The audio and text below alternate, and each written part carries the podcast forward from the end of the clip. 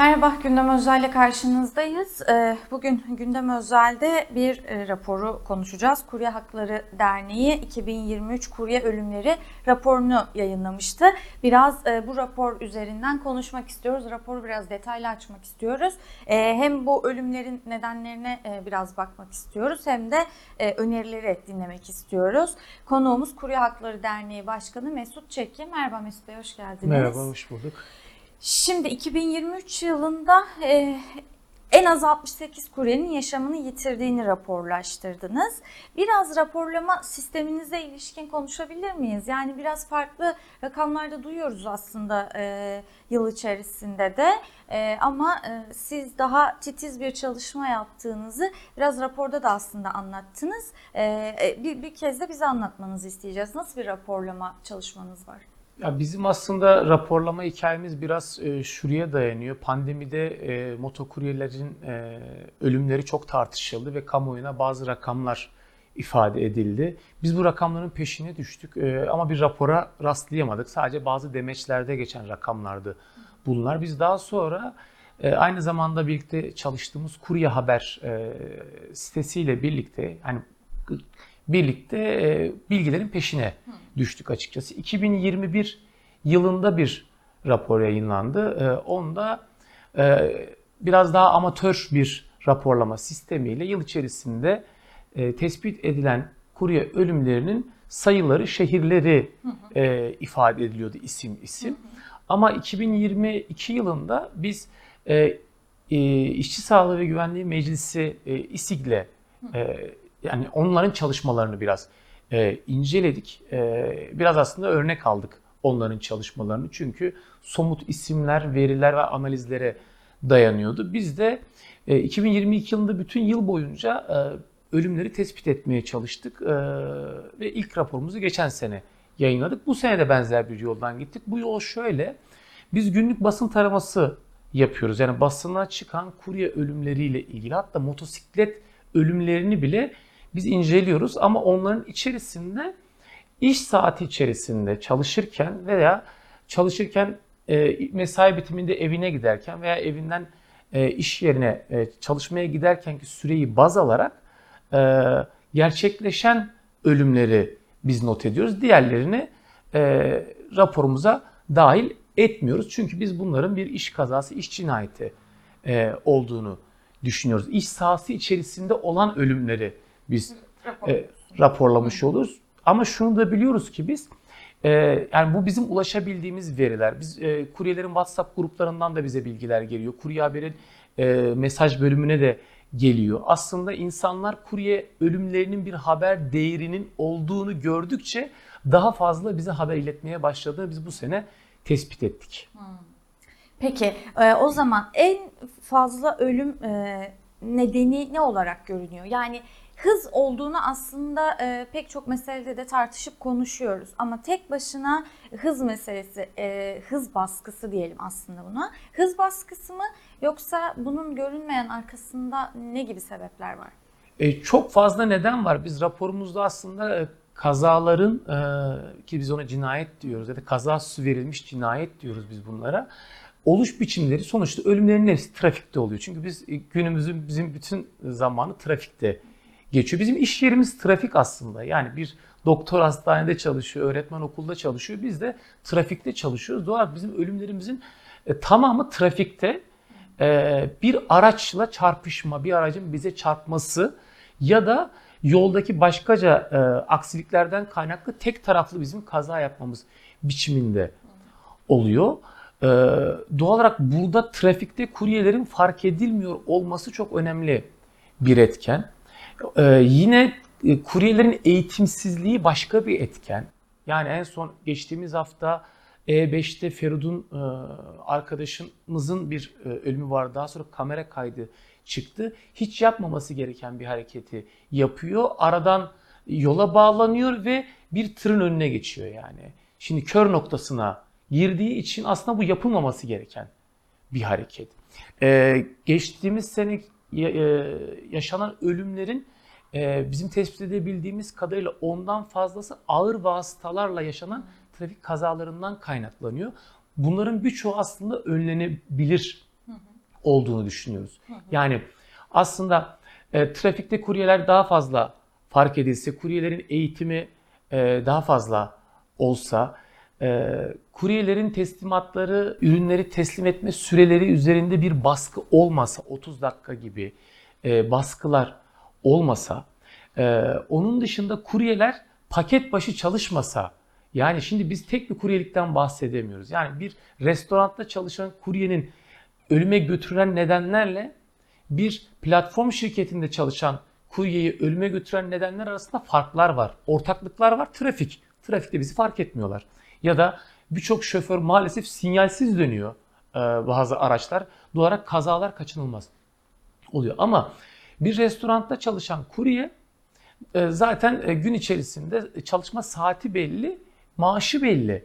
En fazla attığı, teslim ettiği paket kadar cüzi bir prim alıyor. Ama platform şirketlerinde çalışan, esnaf kurye adı altında çalışan kuryeler e, ne kadar paket teslim ederse o kadar para kazanıyor. Çünkü sabit bir ücreti yok. Birçok firmada sabit bir ücretten bahsedemiyoruz. Bazı firmalar sadece saatlik ücret veriyor. Şimdi bu da şunu beraberinde getiriyor. Kurye ölümlerine dair tek bir çözüm söyleyemiyoruz. Çünkü tek bir kuryelik yok. Ama esnaf kuryeliğin biz e, çok önemli e, ölüm nedenlerinden biri olduğunu düşünüyoruz. Raporumuzda da belirttik hangi firmadan kaç kuryenin öldüğüne dair. E, platform şirketlerinde çalışan kurye ölümleriyle restoranlarda çalışan kurye ölümleri neredeyse birbirini yakalamış durumda. O yüzden biz e, tüm bunların e, kurye ölümlerine neden olduğunu düşünüyoruz. Yani alandaki denetimsizliği de bunu eklememiz gerekiyor. Çünkü ister restoranda çalışsın, ister platform şirketinde çalışsın, ilgili bakanlıkların denetlemediği her durumda işçi güvenliği ve sağlığı tedbirlerinin uygulanmadığı her durumda e, biz ölümle burun buruna çok tehlikeli bir iş yapıyoruz. Evet. Peki e, yani herhangi bir yetkiliyle görüşebiliyor musunuz? Bu bakanlık düzeyinde de olabilir, yerellerde de olabilir. E, şu yüzden soruyorum. Yani özellikle çok dikkat çeken e, motor motokurye ölümlerinden sonra e, çok daha fazla haber e, olur hale geliyorsunuz. Dolayısıyla biraz o dönem talepler, öneriler biraz daha kulak kabartılıyor. Ama sizin böyle bir araya gelip bu ölümlerden sonra bir araya gelip yani bu işi artık çözelim diye toplanıp e, görüşmeye çalıştığınız yetkililer oldu mu? Ulaşmaya çalıştığınız yerler oldu mu? Ya dernek olarak bizim olmadı. Yani biz dernek e, raporlarımızı bütün yetkili kurumlara gönderiyoruz. E, ama bazı derneklerin e, bu tip girişimleri oluyor. Yani trafik şube müdürlükleriyle görüşmeler sağlayan bazı e, bazı şehirlerde dernekler oluyor. İlgili bakanlıklarla görüşmeye çalışanlar oluyor. Ama burada tam bir istişareden e, bahsedemiyoruz. Yani çünkü burada açıkçası biz ulaşmakta zorluk çekiyoruz. Yani yetkilileri biz raporlarımızı yayınlıyoruz ve hatta biz raporlarımızı yayınlamadan önce ilgili bakanlıklara da mail atıyoruz. CİMER'e de yazıyoruz. Elinizde kurye ölümlerine dair, kurye ölümlerinin sebeplerine dair verileriniz var mı? Onları bizimle paylaşır mısınız diye biz mailler atıyoruz, dilekçeler yazıyoruz. Bu dilekçelerimize de maalesef bir dönüş olmuyor. Yani biz e, ve birçok kurye derneği açıkçası yetkililer tarafından daha fazla muhatap alınmak istiyoruz. Çünkü e, ölümlerin e, nedenlerini biz birlikte tartışmak istiyoruz. Neden bu ölümlerin e, büyük bir kısmı İstanbul'da oluyor? Kuryelerin sayısı fazla olduğu için mi? Trafik e, e, sayısının trafik daha çetrefilli olduğu için mi? Platform şirketlerine bağlı kuryeler daha hani bunu biz yetkili uzmanlarla tartışmak istiyoruz. Ama mesela şunu ben buradan sormak isterim. İstanbul'da bu sene yaşanan ölümlerin en çok ölüm e, Büyükçekmece tarafında, işte Esenyurt tarafında olmuş. Ondan sonra Kadıköy'de olmuş. Yani bir ilçede kurye ölümlerinin sayısının fazla olmasının nedenini biz bir kurye derneği olarak tespit edemiyoruz maalesef yani. Ama biz bunu ilgili yetkililerle, kendi deneyimlerimizle, sağdan gözlemlerimizle, elimize ulaşan bilgilerle oturup tartışmak isteriz. Gerek e, bakanlıklar gerekse ilgili yerel yönetimlerle bu konuda her türlü e, çalışmayı yapmaya biz hazırız. Evet yani muhatap e, tabii ki alanda çalışan siz olduğunuz için muhatapta e, alınmak istiyorsunuz. E, şimdi raporda e, aslında sizin yazınızda da yer alan bir mesele vardı. Biraz onu tartışmak istiyorum sizinle. E, bir kuryenin şunu söylediğini aktarıyorsunuz. E, bir gün değil e, toplanıp üç gün eylem yapsak keşke. E, Bunu bir e, ölümden sonra bir araya geldiğinizde söylüyor diye anlıyorum. E, Böyle çeşitli yorumlarda olduğunu siz ekliyorsunuz. Özellikle e, Kurye Haber'de paylaştığınız haberlerin altına da çokça böyle yorumlar geldiğini söylüyorsunuz. Hatta bu yorumların artık son dönemde buna evrildiğini de e, söylüyorsunuz. Biraz bu tespitiniz üzerine konuşmak isterim ben. Yani her ölümden sonra işte e, ölümün olduğu yerde bir araya gelmek ya da e, gidip bir, bir bir yerde bir kapının önünde e, bir arada eylem yapmak çok kıymetli. Ama o eylem bittikten sonra ne yapıyorsunuz? Motorlara atlayıp herkes dağılıyor mu? Yani e, siz ne yapmayı tartışıyorsunuz kendi içinizde? E, açıkçası biz geçen sene de e, raporumuzda kuryelerin ölümler sonrasındaki yorumlarına yer vermiştik. E, çünkü biz gerçekten sadece sayı açıklamıyoruz. E, bir sürü hikaye var.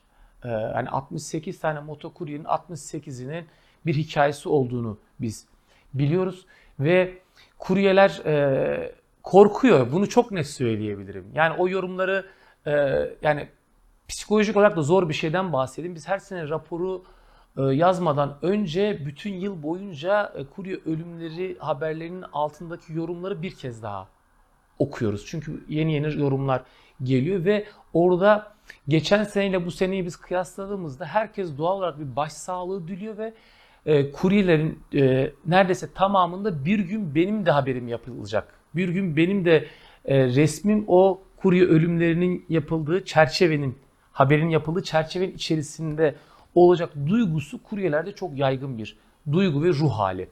E, onu ifade edebilirim. Hatta e, böyle yorum yapmayan kişi neredeyse kalmadı.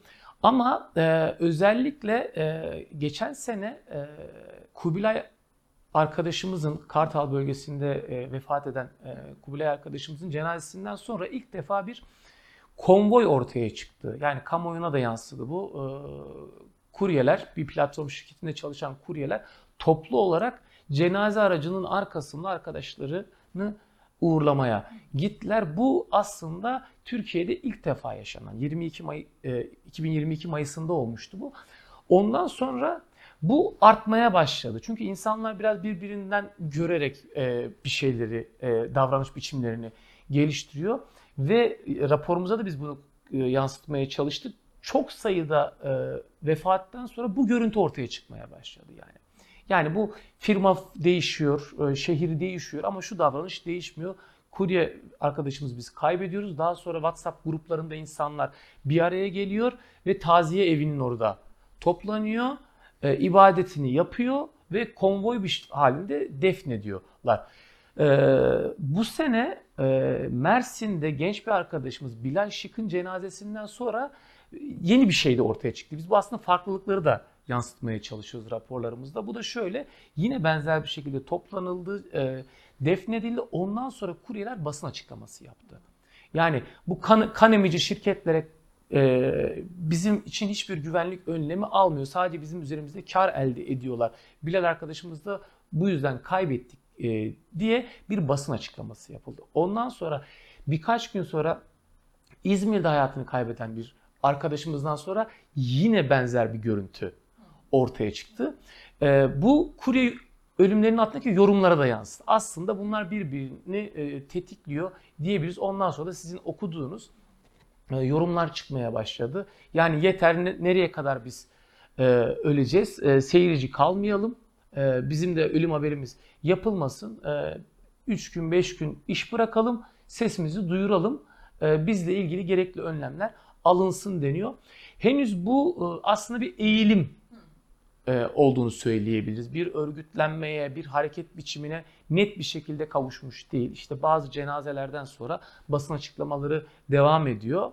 Ama e, şunu söyleyebiliriz. Mesela Yunus Emre Göçer kamuoyunda çok tartışıldı. Somali Cumhurbaşkanı'nın oğlu tarafından öldürülen. Yunus Emre ile ilgili adliye önünde eylemler yapıldı, basın açıklamaları yapıldı. Bir de şöyle bir şey gelişti bu sene. İzmir'de başladı, diğer illere yayıldı. Yunus Emre'nin resmi olan Üzerinde de kuryeler ölmesin, Yunus Emre Göçer için adalet istiyoruz afişleri e, motosiklet sepetlerine asılmaya başlandı. Bu sosyal medyada paylaşıldıktan sonra arka arkaya İstanbul, İzmir, Adana, Muğla e, hemen hemen bütün illere bu yayıldı ve şöyle kampanya haline. Onlarca ilde biz bu görüntüleri paylaştık ama çok çarpıcı bir şey söyleyeceğim. Ee, İzmir'de Yunus Emre Göçer e, afişi motosikletlerindeyken arkadaşların e, Safranbolu'da üniversite öğrencisi Tevfik Arayıcı'nın cenazesi İzmir'e gitti. O resimlerle insanlar ikinci cenazeye gittiler. Yine Yunus Emre'nin resimleri oldu. Bazıları Tevfik'in resimlerini. Aslında bir hafta sonra Zeynep diye bir arkadaş İzmir'de vefat etti. Yani sürekli insanların motorlarındaki resimler değişti. Ee, ama isyanlar değişmiyor açıkçası. Yani hani gerçekten kuryeler ölmesin, ölmeyelim. Biz çok tehlikeli bir iş yapıyoruz ve insanca ücret alarak güvenceli şekilde çalışmak istiyoruz Evet. diyorlar. Ee, evet, biraz da hızlanması gerekiyor belki bu sürecin. Ee, hem motokuryeler için hem de yetkililer için de bir an önce ele alınması gerekiyor. Biraz daha açar mısınız o zaman Ee, madde madde talepleriniz veya önerileriniz nedir? Ee, Biz e, yayınladığımız raporların sonuç bölümlerinde genelde hangi bakanlıktan ne gibi taleplerimiz e, varsa onları ifade etmeye çalışıyoruz. Yani biz bu senede yine taleplerimizi ifade ettik. Sıralamanın başında aslında doğal olarak yasa yapıcılar geliyor. Yani biz e, sadece bizi patronla e, kurye olarak, bizi trafikteki dört, dört tekerlekli bir araç süren şoförle ya da bizi müşteriyle karşı karşıya bırakmayın. Yetkililere biz bunu söylüyoruz. Yani bizim müstakil bir yasamız olsun. Kuryelik nedir? Yani biz hala az tehlikeli meslekler arasında görülüyoruz. Ama işte her sene ölüm sayıları artıyor. Bir de ağır yaralanmalı kazalar var. Biz e, ölüm haberi yapmaktan, ölümlerimize e, ses duyurmaktan, ölümlerimize karşı ses duyurmaktan meslek hastalıklarını tartışmaya gelemedik bir türlü. Ağır yaralanmalıları, kazalara gelemedik bir türlü. O yüzden biz bir an önce çok tehlikeli meslekler arasına alın, alınalım. Mesleğimizle ilgili biz başka sorunlarımız var. Ama hani ölmeyelim demekten yaralanmayalım demeye gelemiyoruz. Ölmeyelim demekten daha iyi e, şartlarda çalışalım demeye sıra gelmiyor. O yüzden öncelikle bu konuda ilgili e, bakanlıkların, Çalışma ve Sosyal Güvenlik Bakanlığı'nın e, çok tehlikeli meslekleri e, belirleyen komisyonunun bizimle görüşmesini istiyoruz. Kurye örgütleriyle, Kurye Hakları Derneği bizzat kuryelerle görüşmesini ve bizim raporlarımızı incelemesini istiyoruz ve e, bize şunu söylesinler. Yani 68 kişi geçen sene 58 kez öldük. Bu, bu sene 68 kez öldük. Yani biz kaç kez daha ölürsek o statüye gireceğiz. Yani çok tehlikeli meslek olması için bir meslek grubunun ne kadar ölmesi gerekiyor ya da kaç uzvun kaybedilmesi gerekiyor. Bunu bize söylemelerini istiyoruz e, açıkçası. Onun dışında mesleki yeterlilik belgesinin devletin ilgili e, kurumları tarafından e, bize verilmesini, gerekli sınavlar yapılarak bize sağlanmasını istiyoruz ki herkesin istediği şekilde kuryelik yapmasını istemiyoruz. Yani eğitimli olsun çünkü kuryelerden kaynaklı kazalar da e, gerçekleşiyor. Ama bunun yolu şuradan geçiyor. Bize mesleki yeterlilik belgesi verilsin. Yani motosiklet kullanımından tutalım trafik bilgisine, e, navigasyon bilgisinden tutalım e, siparişle müşteri siparişi almayla müşteriyle ilişkiye kadar e, bir sınav e, hazırlansın uzmanlar tarafından. O sınavı geçebilenler kuryelik yapabilsin. Ama bu da yetmiyor. Sonuçta hani devlet niye bunu yapmıyor biz merak ediyoruz. Bizi niye çok tehlikeli meslekler arasına almıyorlar? Ya da biz soruyoruz. Niye denetlenmiyor şirketler? Sigortası çalışan çok fazla insan var. Biz geçen sene 7 tane 18 yaş altı kurye ölümü tespit ettik. Bu sene Çocuk çalışan bunlar değil mi? evet bu sene 3 tane çocuk kurye ölümü tespit ettik. Bunlardan ikisi 15 yaşında. Şimdi bu nasıl olabiliyor? Yani mahalle aralarına gittiğimiz zaman çiğ köfteciye, dönerciye, kebapçıya, sucuya aslında görüyorsunuz biz. Yani 18 yani e, 16 yaşında olduktan sonra ehliyet alınabiliyor. Ama 15 yaşındaki çocukların ehliyeti yok. Ee, ama zaten hani 16 17 yaşındaki ço- çocukların çalışması da gerekli kurallara bağlı. Ama burada bir denetim yok. Mesela bu çocuklar öldükten sonra herhangi bir dava açılmış mı? Onları çalıştıran işletmeler kapatılmış mı? Bunu da biz bilemiyoruz. O yüzden biz sahanın e, işçilerin lehine düzenlemeler yapmak için denetlenmesini istiyoruz. E, firmaların denetlenmesini istiyoruz. Firmalar hız e, vaatli reklamlar yapıyorlar. Aklındaysa kapında diyor. Dakikalar içinde kapında diyor. Uçarak kapında diyor. Biz bu, bu reklamları hepimiz televizyonlarda izliyoruz. 30 dakikada kapında diyor. Ama bir siparişin gelip e, ocakta hazırlanıp kuryeye teslim edilene kadar zaten 10-15 dakika geçiyor. Geriye kalıyor 10 dakika. Yani hani ne yaparsın sen bu 10 dakikada 15 dakikada ne yaparsın? Ee, o yüzden bu hız temelli reklamların biz e, cinayete azmettirdiğini düşünüyoruz. Bu bizim iddiamız. Bizi ikna etsinler. Reklam kurulu incelesin. Yani bu reklamlar çünkü e, müşteri hızlı istemeye başlıyor. Müşteri şunu bilemez ki. Müşteri belki de diyor ki bu e, firmanın şube sayısı çok fazla ve benim e, bir kilometre ötemde, iki kilometre ötemde doğal olarak her türlü 30 dakikada getirecek zannediyor. Ama böyle bir şey yok. E, O yüzden hız temelli reklamların e, denetlenmesi gerekiyor. Kuryelerine hız baskısı yapan, firmalar mobbing yapan e, firmalar tarafından da caydırıcı cezaların yapılması gerekiyor. Burada en önemli nedenlerden biri biraz önce de ifade ettim esnaf kuryelik. Yani restoran kuryelerinin sorunlarını az çok ifade ettik ama esnaf kuryeler, patronlar e, işçi maliyetlerinden kurtulmak için bütün masrafları esnaf kurye adı altında, patron kurye adı altında kuryelere yaptırıyor. Şahıs şirketi açtırılıyor ve bütün giderlerini bu kuryeler alıyor.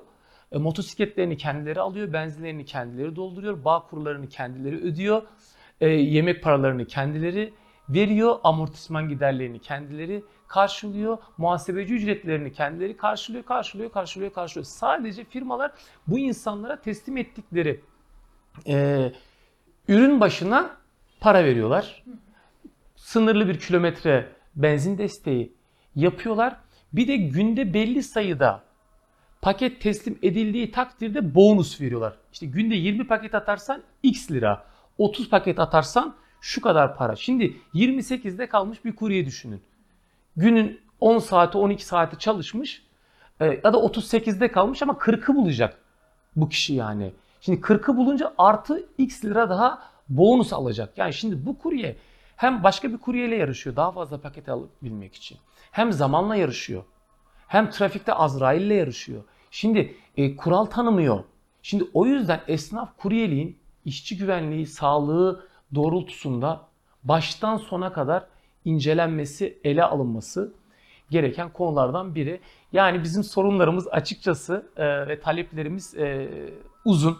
Raporumuzda bu ayrıntılar var ama en öne çıkan nedenleri açıkçası bu şekilde ifade edebiliriz.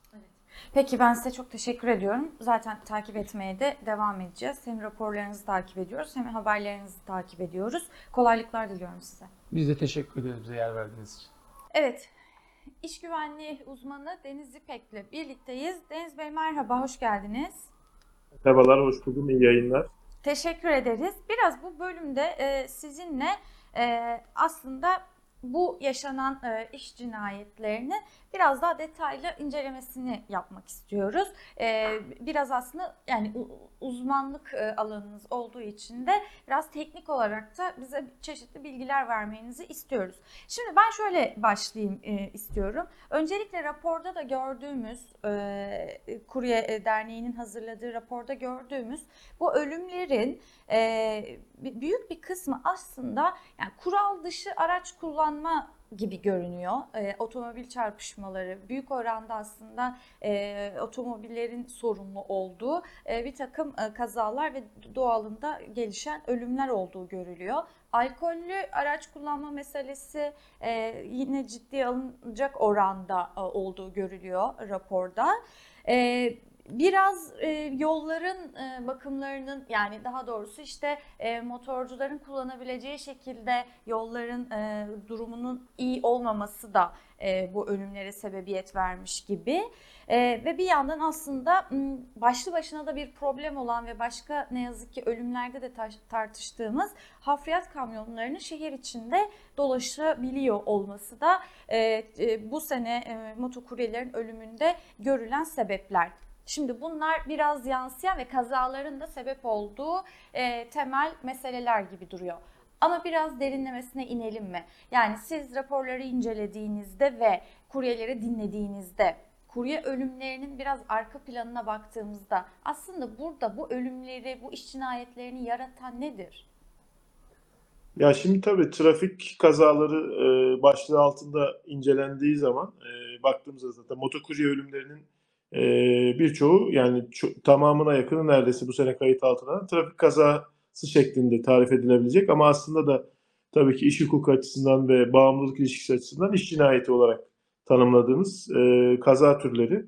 E, tabii Türkiye'de karayollarının e, durumu e, çok iç açıcı değil. Yani trafik kazaları aynı zamanda sadece motokurye e, yani e, ulaştırma sektörü, kargo sektöründe değil, e, genelinde de en yüksek ölümlü kazaların içerisinde trafik kazalarını görüyoruz. Yani trafikte gerçekleşmiş iş kazaları ve iş cinayetleri diyebiliriz buna. E, Türkiye'de tabii e, karayollarının durumu yani özellikle e, son yıllarda e, karayollarındaki e, metropol şehirlerdeki e, yoğunlaşma, e, yetersizlik e, tabii ki tek başına hani ne kadar yol yapabiliriz ya da bu yolların teknik anlamdaki e, karayollarının işte bu ulaştırmadaki e, sorumluluğu nedir? E, bunlar ayrı bir tartışma konusu ama bu kadar yoğun bir araç trafiğinin olduğu, bu kadar fazlasıyla aracın olduğu e, metropollerde yani küçük artık o kadar e, şey hale gelmiş ki mahalle aralarında ve sokak aralarında bile yoğun trafikler olduğunu görebiliyoruz. Tabi burada temelinde ulaştırma politikaları yatıyor. E, bunun hani kök sebeplerinden birisi Türkiye'deki kara taşımacılığının e, bu hale getirilmesi, e, alternatif taşımacılık yöntemlerinin e, kullanılmaması. E, tabii toplu taşıma e, ayrı bir e, mesele ama özellikle hani bizim motokurye ölümlerinde gördüğümüz şu mahalle arası ölümleri yani mahalle arası kazaları da çok yaygın. Yani bu da e, şunu gösteriyor. E, yani küçük işletmelerde mahalle aralarında e, gerçekleşen kazalarda yine hani ana arterlere göre az değil. E, neredeyse hemen hemen e, birbirine yakın. Bu e, artık e, hız baskısı, iş, işin e, getirdiği yani motokuryecilik sektörünün getirdiği temel çalışma ilişkiler açısından da e, burayı da irdelemek gerekiyor. Yani sadece trafik kurallarıyla ya da işte çeşitli teknik düzenlemelerle de değil. Sonuçta bu alanda ki çalışma şekilleri, çalışma ilişkileri de aslında bu kazaların, bu ölümlerin temel nedenlerinden birisi diyebiliriz. Evet, şimdi sizin e, e, raporda incelediğiniz bölümde bir, bir başlık var. Onu biraz burada da açmanızı ve anlatmanızı isteyeceğim. Gig ekonomisi dediğiniz ve bu başlık altında topladığınız bir değerlendirmeniz var. Esnaf kurye uygulamasının bu modeli yarattığını biliyoruz. E, bu modelle e, iş güvenliğini nereye bağlıyorsunuz? Ya tabii işte e, platform ekonomisi yani platform çalışma tarzı dediğimiz modeller artık hani e, şu pandemiden sonra özellikle Türkiye'de çok yoğunlaştı. E, bu çalışma modeli içerisine baktığımızda e, ciddi bir e, çalışma baskısı var ama bu tabii şöyle bir pazarlama modeli olarak da karşımıza çıktı. E, kendi işinin patronu olma, lüksünü yaşayacağı mottosuyla aslında e, bu pazarlanmıştı bir dönem açısından. E, her motokurye kendi işinin sahibi olacak sözde. E, böyle bir pazarlama taktiğiyle e, ortaya atıldı. E, fa- fakat e, bu yeni çıkan çalışma modeli yani e, aslında kendi namına çalışma dediğimiz sosyal güvenlik hukuku açısından, e, iş hukuku açısından e, bağımlı işçinin dışında bir tanımlama bu. E, esnaf kurye modeli e, ile ilgili aslında bizim kanunlarımızda yani borçlar kanununda gerek sosyal güvenlik kanununda e, yeterli bir e, tanımlama yok. Bu alanda bir boşluk var. E, bunlar e, birkaç Yargıtay emsal kararı üzerinden tüccar plesiyer e, tanımlamasına sokuluyor. Yani e, baktığımızda birkaç davada bunu gör- görüyoruz karşımıza çıkan. Bu da aslında bizim hani eski sokak sütçüleri, yoğurtçuları ya da işte günümüzdeki belli pazarlama işi yapan, kapı kapı dolaşarak ürün satmaya çalışanlar için aslında kullanılan bir tanımlama, tüccar presiye tanımlaması. Bu şimdi e, bu model adı altında yani platform e, ekonomisi dediğimiz, gig ekonomisi dediğimiz e, platformlar altında e, esnaf kuryelik modeline dönüştürmeye çalışıyor. E, tabii Türkiye'de çok farklı modeller de var. Yani dü- dünya genelindeki modellerle de farklılıklar barındırıyor. E, özellikle e, şu şey açısından baktığımızda si- sigortasız çalışma bir kere yaygın. Hani e, esnaf kuryeliğin dışında bu da yaygın olarak görüyoruz. E, yine küçük firmalara bağlı e, bağımlı çalışanlar arasında çeşitli işte evrak kuryeliği, ecza depoları mesela çok yaygın bir şekilde bu çok hızlı bir e, şeyle görüyoruz görüyoruz yani trafikte de işte hızlı ilaç, acil ilaç diye. E, ve çeşitli sektörlerde çok değişik tiplerde çalışma modelleri var. Ama esası şu bu çalışma modellerinin yani çalışma ilişkilerini parçalayan e, ve aslında bağımlı işçi olan yani bir e, işte en çok bakıyoruz yemek sepeti, Trendyol Go tıkla gelsin. Yani ölümlü kazalar bu gibi tekerlerde gerçekleşmiş. Ve bunların e, çalışma modelleri yani esnaf kuryelik modelleri aslında e, muvazzalı bir model. Yani e, asıl işi taşerona verme e, dediğimiz bir mesele. E, bu firmaların yani bu platformların işi aslında e, ulaştırma, yani aracılık etme.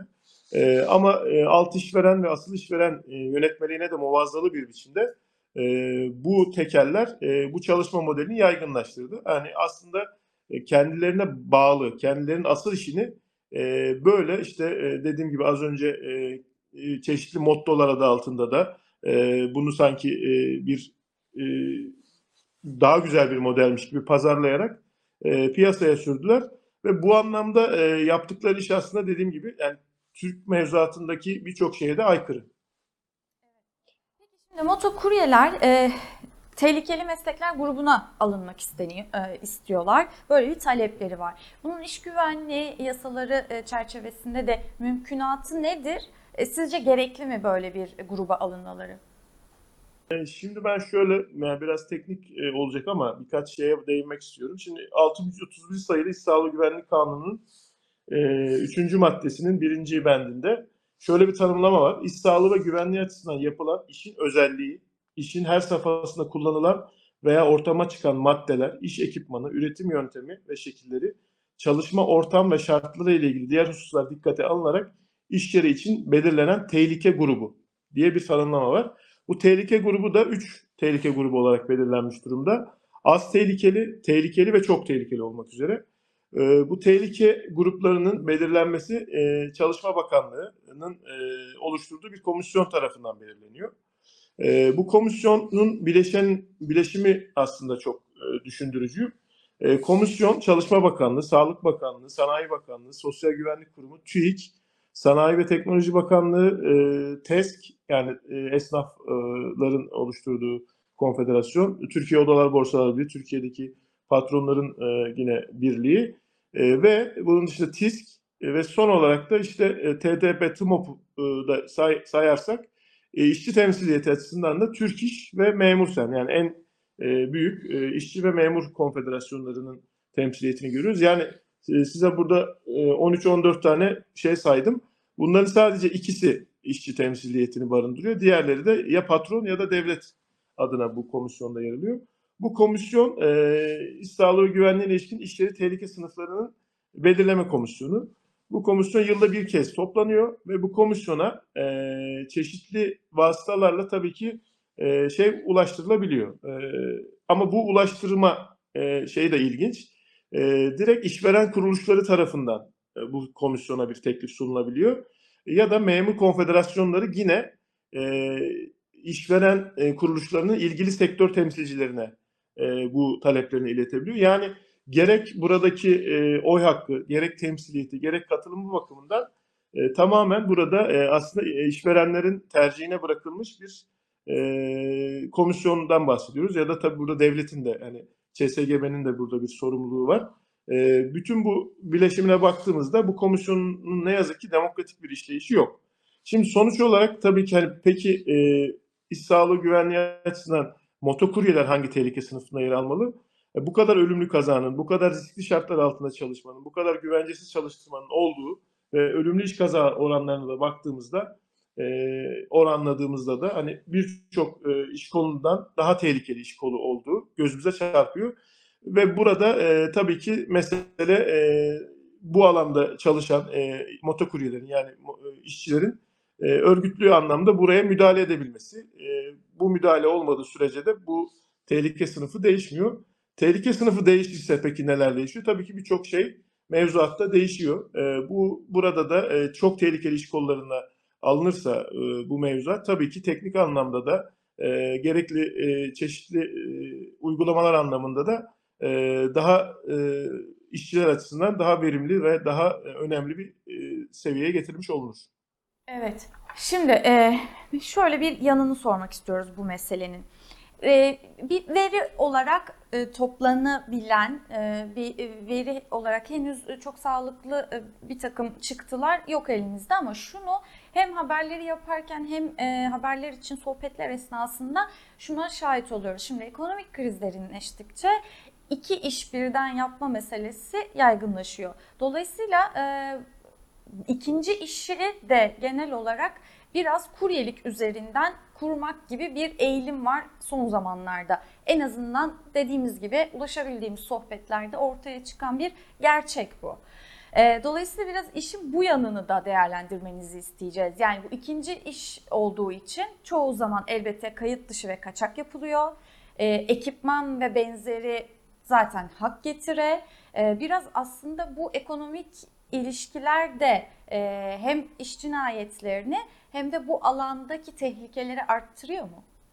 Tabii ki evet yani bu ciddi bir şey yani gö- bu söylediğiniz e, tespit çok önemli bir tespit.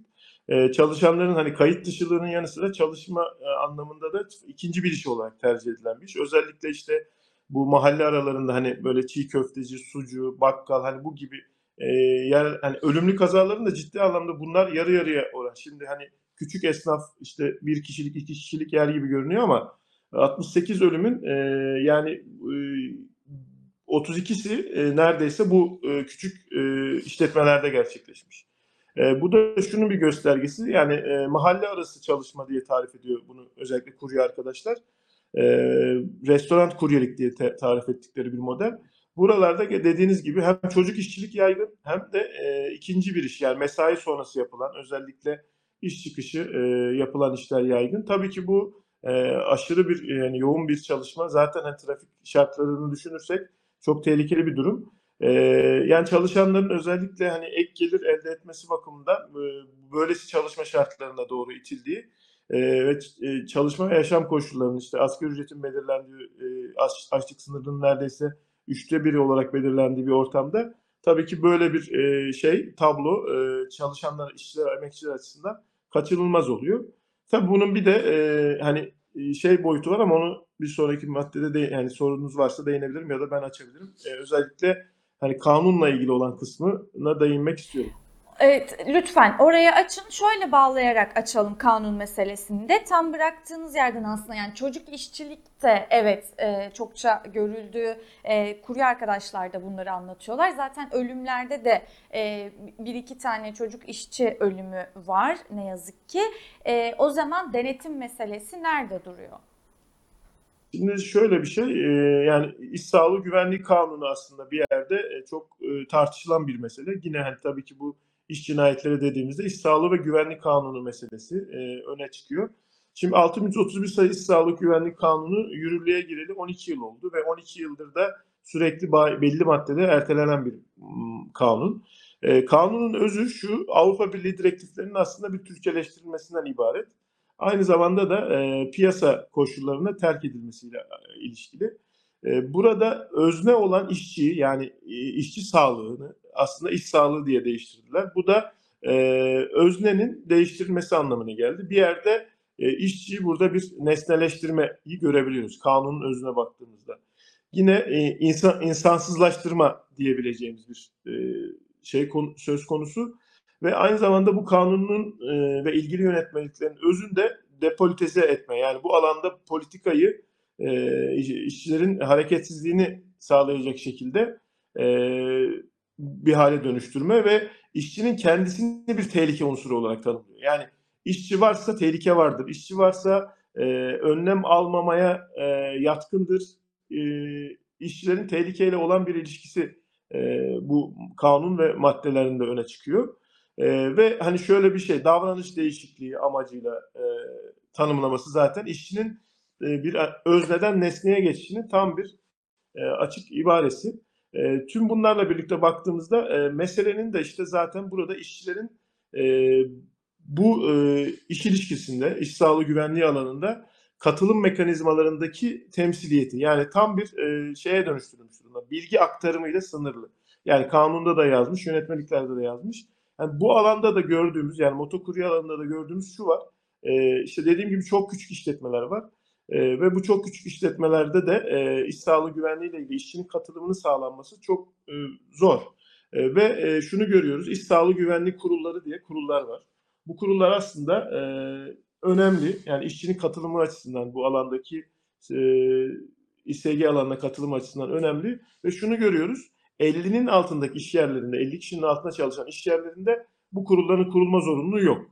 Ha, kurulan kurullarda da zaten söz hakkı ne kadar sınırlı ayrı bir tartışma veya kurullar ne işe yarıyor ayrı bir tartışma konusu ama Türkiye'deki işletme sayısını düşündüğümüzde ve işletmelerdeki çalışan işçi sayısını oranladığımızda %90'ın üzerinde işletmelerde zaten bu kurullar kurulamıyor. Yani işçinin katılımı ve değiştirmesi açısından bu alanda e, katılması noktasında bile ciddi bir zaten e, imkansız bir tablo var. E, diğer taraftan da zaten bu alan tamamıyla piyasaya da terk edilmiş bir alan. Yani toplamına baktığımızda işçinin kolektif bir katılımı mümkün gözükmüyor. İş sağlığı güvenliği alanındaki e, şeyleri değiştirmesi bakımından, alandaki durumu değiştirmesi, çalışma ortamını değiştirmesi bakımından e, ne kalıyor? Tabii ki burada tartışacağımız temel meselelerden birisi bu alandaki örgütlülük meselesi. Yani işçi sağlığı ve güvenliği de aslında bugün sağlanabilmesinin temel şeyi bu alanda ciddi bir örgütlülüğün yani hem sendikal örgütlülük hem de işte bu alana ilişkin belki özel e, çalışma grupları, atölyeler oluşturulup bu alanda işçilerin ve hani sektör olarak motokuryelerin örgütlülüğü öne çıkıyor. Evet. Peki Deniz Bey çok teşekkür ediyoruz değerlendirmeleriniz için. Ben de teşekkür ederim. İyi yayınlar. Teşekkürler. Teşekkürler. Kolaylıklar.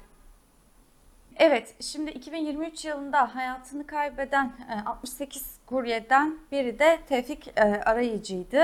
Tevfik Arayıcı'nın e, ailesi bizimle birlikte. Biraz e, süreci kendileriyle konuşmak istiyoruz. Hem de aslında programın tümünde konuştuğumuz meseleleri biraz e, insan yaşamı üzerinden de görebilmek istiyoruz. E, konuklarımız Eylem Çalışkan ve Gurbet Akkaya, e, Tevfik Arayıcı'nın kuzenleri e, kendileri. Merhaba, hoş geldiniz. Merhaba. Hoş bulduk, merhaba. E, Şimdi biz bugün e, Kurye Hakları Derneği'nin raporunu e, ele aldık e, ve e, 2023 yılında 68 kurye iş cinayetinde hayatını kaybetmişti. Bunlardan biri de sizin kuzeniniz Tevfik Arayıcı'ydı. E, Karabük'te 9 Aralık'ta hayatını kaybetti. E, öncelikle başınız sağ olsun. Çok da yeni bir kayıp bu. Bize biraz e, süreci anlatmanızı isteyeceğiz. Yani e, hem e, kaza nasıl olmuştu? E, çünkü ortada büyük bir kusur da var bu e, kazada. Bize biraz anlatır mısınız neler yaşanmış? O gece e, biz yatıyorduk. Haber geldi. Tevfik'in kaza geçirdiği haberi geldi. İlk etapta bize öldüğünü söylemediler. Aile büyükleri, erkekler hemen yola koyuldular. Feci bir kaza gerçekleşmişti. Za- za- zaten yarım saat, bir saat içinde öldüğünü de öğrendik. Hepimiz yıkıldık. Yani hiç beklemiyorduk. Tevfik normalde çok dikkatli bir sürücüdür. Daha önce de kaza yaptı. Daha önce de hatalı sollamayla önüne kıran başka bir araçtan kendini yola diğer sağ tarafa yola e, kırarak ka- başka türlü bir kaza, daha hafif kaza yaparak kurtardı başka sürücülerden. Normalde çok dikkatli bir sürücüdür. Hiç beklemezdik ondan böyle bir kazaya karışmasını. Ummuyorduk yani. Hiç aklımıza bile gelmiyordu Tevfik'in kaza yapabileceği. Çok Evet. şaşırtıcı oldu bizim için. Çok Ee, edici oldu. Evet, Yani sürücü inanamadık gerçekten. evet sürücü alkollüymüş, değil mi? Sürücü alkollüymüş. Ee, bizimki kendi şeridinde sağda sağ şeritte giderken bir anda karşı taraftan gelirken bir anda bunun önüne kırmış. Öyle bir kırmış ki kurtarma şansı kalmamış. Hatta bizimki sağa doğru emniyet şeridine doğru gitmiş. O da sola doğru gelmiş. Yani kafa kafaya çarpışmışlar. Çok feci bir ölüm oldu. Dişleri dökülmüş. Ee, yani boynu kırılmış galiba. Çok Evet. çok feci bir ölüm Ee, olmuş. alkollü Bizi sürücü aynı detayları daha da zamanda- yıktı, parçaladı. Evet, haklısınız. Aynı zamanda çarpıp kaçıyor, öyle değil mi? Evet, çarptıktan sonra zaten arkadaki sürücü ve e, kendi arkasından ve e, Tevfik'in arkasından gelen sürücülerin şahitliği var. Çarptıktan sonra durmaksızın kendi şeridine dönüp kaçmaya devam etmiş. Bir e, noktada e, durup biraz geri do- geri geri sürerek tekrar ilerlemiş. O noktada a- altta kalan motordan kurtulduğunu öğrendik. Motor altta kaldığı için bir noktada onu durdurmuş geri geri ala, e, giderek motordan kurtulup tekrar yoluna devam etmiş. Yani yağmurlu olduğunu iddia ediyor. Tevfik'in kendi şeridine girdiğini iddia ediyor. Alkollü olduğunu iddia ediyor. Ee, ama çok acı bir şey ki hem o e, camı çok kötü kırıktı zaten. Yağmurun altında kırık camla ve üzerine alkollü bir şekilde evine kadar nasıl ulaşıyor? Yani bu bizim için büyük bir muamma. Ben alkollü olduğuna bile inanmıyorum. Belki sonradan içmiş bile olabilir. Yani çok büyük soru işaretleri var burada da. Bilmiyorum. Kafa karış- karıştırıcı. Biz hala inanamıyoruz. Tevfik bu kazadan kendini kurtarırdı. Kurtarmaya da çalışmış sağ şeride doğru kaçarken. O da daha çok sola gelmiş. Yani bir insan kaza yapıyorken karşısında bir aracı gördü mü kendi şeridine kırar, sağa kırar. Ba- Ortada başka araç yok. Yani, yani yakın mesafede başka araç yok. Niye daha çok sola gidiyor? Tevfik'in kendini kurtarma şansı kalmamış. Evet. Gerçekten bu bizim için çok Evet, haklısınız. çok çok üzücü bir detay. Peki, evet, peki e, üniversite öğrencisiydi değil mi Tevfik? Yani ek iş olarak yapıyordu aslında kuryeliği. Evet, üniversitenin e, son sınıfındaydı. Yani tek bir dersi vardı bildiğim kadarıyla. Ya da belki de bitirmişti yani son dönemde bitirmişti belki de. Bunu ek iş olarak yapıyordu. Zaten 12 yıl öncesinde babasını kanserden kaybetmişti Tevfik. Yani ailesi onu destekleyebilecek durumda olmadığı için hem çalışıyordu hem para kazanıyordu. Evet. E, bu şekilde yandan da hayatını işte evet bu sebeple de sağanak olduğu gün aslında e, motora çıkmak zorunda kaldı değil mi? Evet, birazcık belki e, kendi sırası değilmiş, başkasının sırasıymış. Belki birazcık daha fazla kazanırım üm- ümidiyle yola çıkmış. Bu da daha bir acı tabii ki. Evet. Daha bir acı bir durum. Evet. Biraz biriktim, birikim yapmaya çalışıyordu. İş kurmayı hayali vardı. Geleceği için çok hayali olan bir gençti, girişimciydi. Yani ama bütün hayaller, her şey yarıda kaldı. Ee, ve aslında e, çok sayıda da e, çeşitli irili ufaklı e, zaman zaman kazaları da olmuş öyle değil mi? Ee, yani bir yandan aslında işin zorluğunu da anlamaya çalışıyoruz. Yaptığı iş e, zor bir iş ve Tevfik bu, sosyal medya hesaplarından da paylaşmış bunları. Anladığımız kadarıyla Gözü karaydı. evet. Gözü karaydı. Ee, teslimatını hızlı yetiştirmek için e, risk alıyordu. Evet.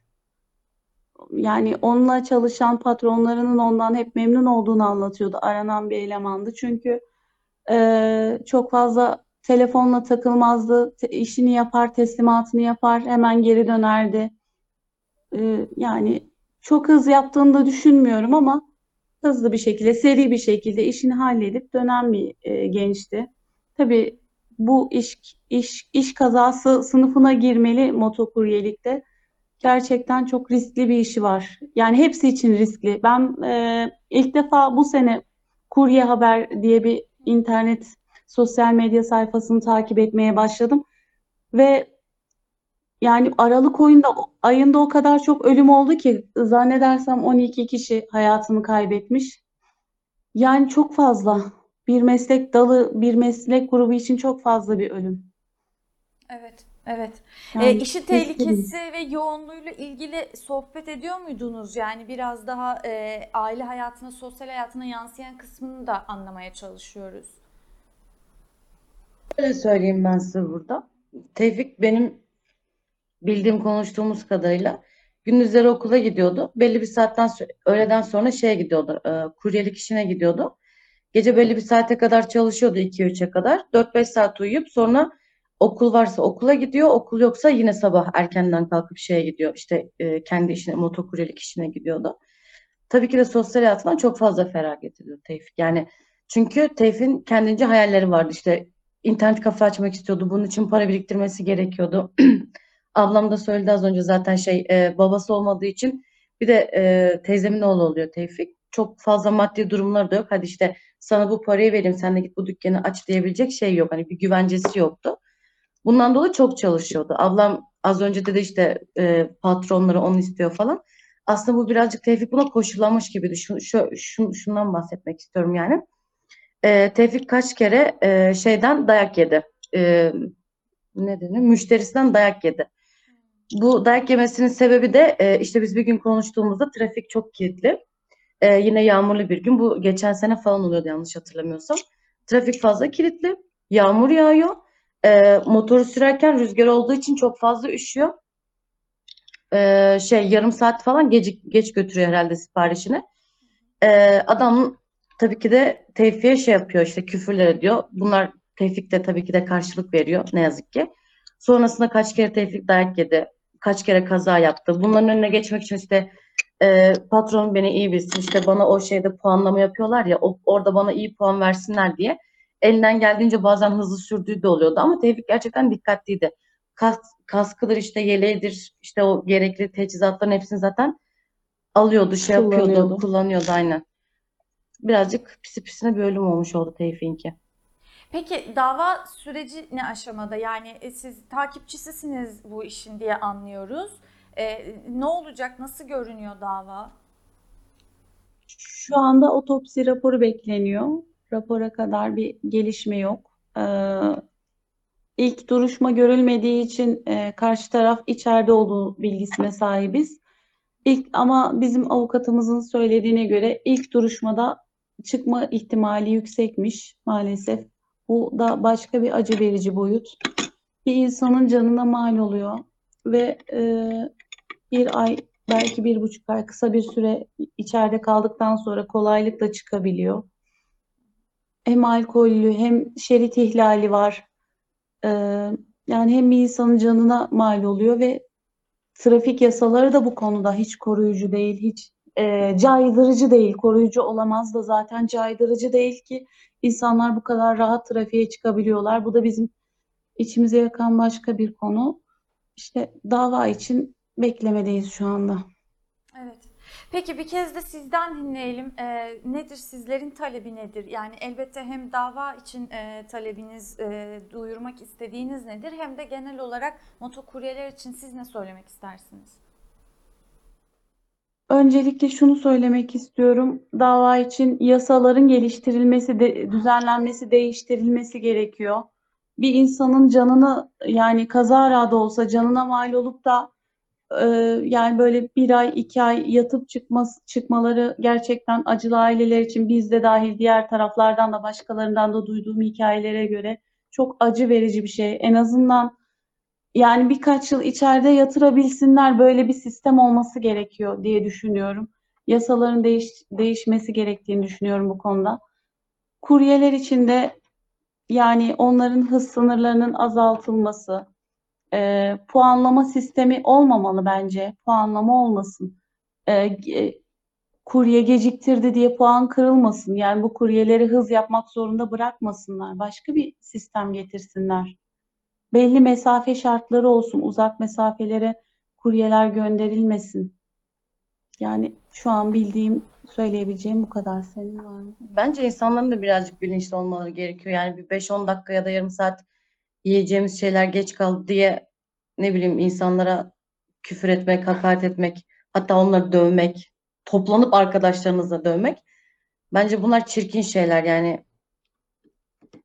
Bir in- insan gerçekten diyecek bir şey de bulamıyor. Düşünsenize siz evden çıkıyorsunuz para kazanmak için. Bu uğurda ne kendi arkadaşlarınızla sosyal olarak ne kız arkadaş arkadaşlarınızla görüşebiliyorsunuz. Tek şey bu. Ee, siz kafe açmak istiyorsunuz. Belli bir para biriktiriyorsunuz. Ha, Bir çıkıyor karşınıza enflasyon bir yükselmiş. Maddi olarak gücü artıyor ve siz daha çok çalışmak zorunda kalıyorsunuz. Ya burada tabii ki de şey e, işte senin benim onun belki bilmiyorum yapabileceğimiz ne var ne o çok sınırlıdır belki ama bence bunu devlet eliyle düzeltilmesi gereken şeyler. Bilmiyorum. İnsan gerçekten diyecek bir şey bulamıyor. Yağmurlu havalarda kesinlikle, yağmurlu karlı havalarda kesinlikle kuryelere iş verilmemesi gerekiyor. Bence Hatta- hatta ve hatta ben internetten sipariş veren de bir insanım. Yani motokuryelik değil de bu işin oto şey otomobillerle, küçük araç tipi e, şeylerle yapılması gerekiyor. Çünkü motorcular trafikte çok risk altında. Bir tek kuryelik için değil, bütün genel motorcular ben de araba kullanıyorum. Görmüyorum, bazen fark etmiyorum. Çünkü e, kör noktada kalıyorlar. Onların trafikte fark edilmesi çok zor. Yani motokuryelik değil de daha küçük tip bir araçla e, araç kuryeliği tarzı bir şey e, geliştirilmeli diye düşünüyorum ben Evet. bir sistem. Evet. Peki ben sizlere çok teşekkür ediyorum. Tekrar başsağlığı diliyorum. Ben de çok teşekkür ediyorum. Sağ olun. Evet, e, davanın da e, takipçisi olacağımızı söyleyelim. Evet, gündem özelin sonuna geldik. Görüşmek üzere, hoşçakalın.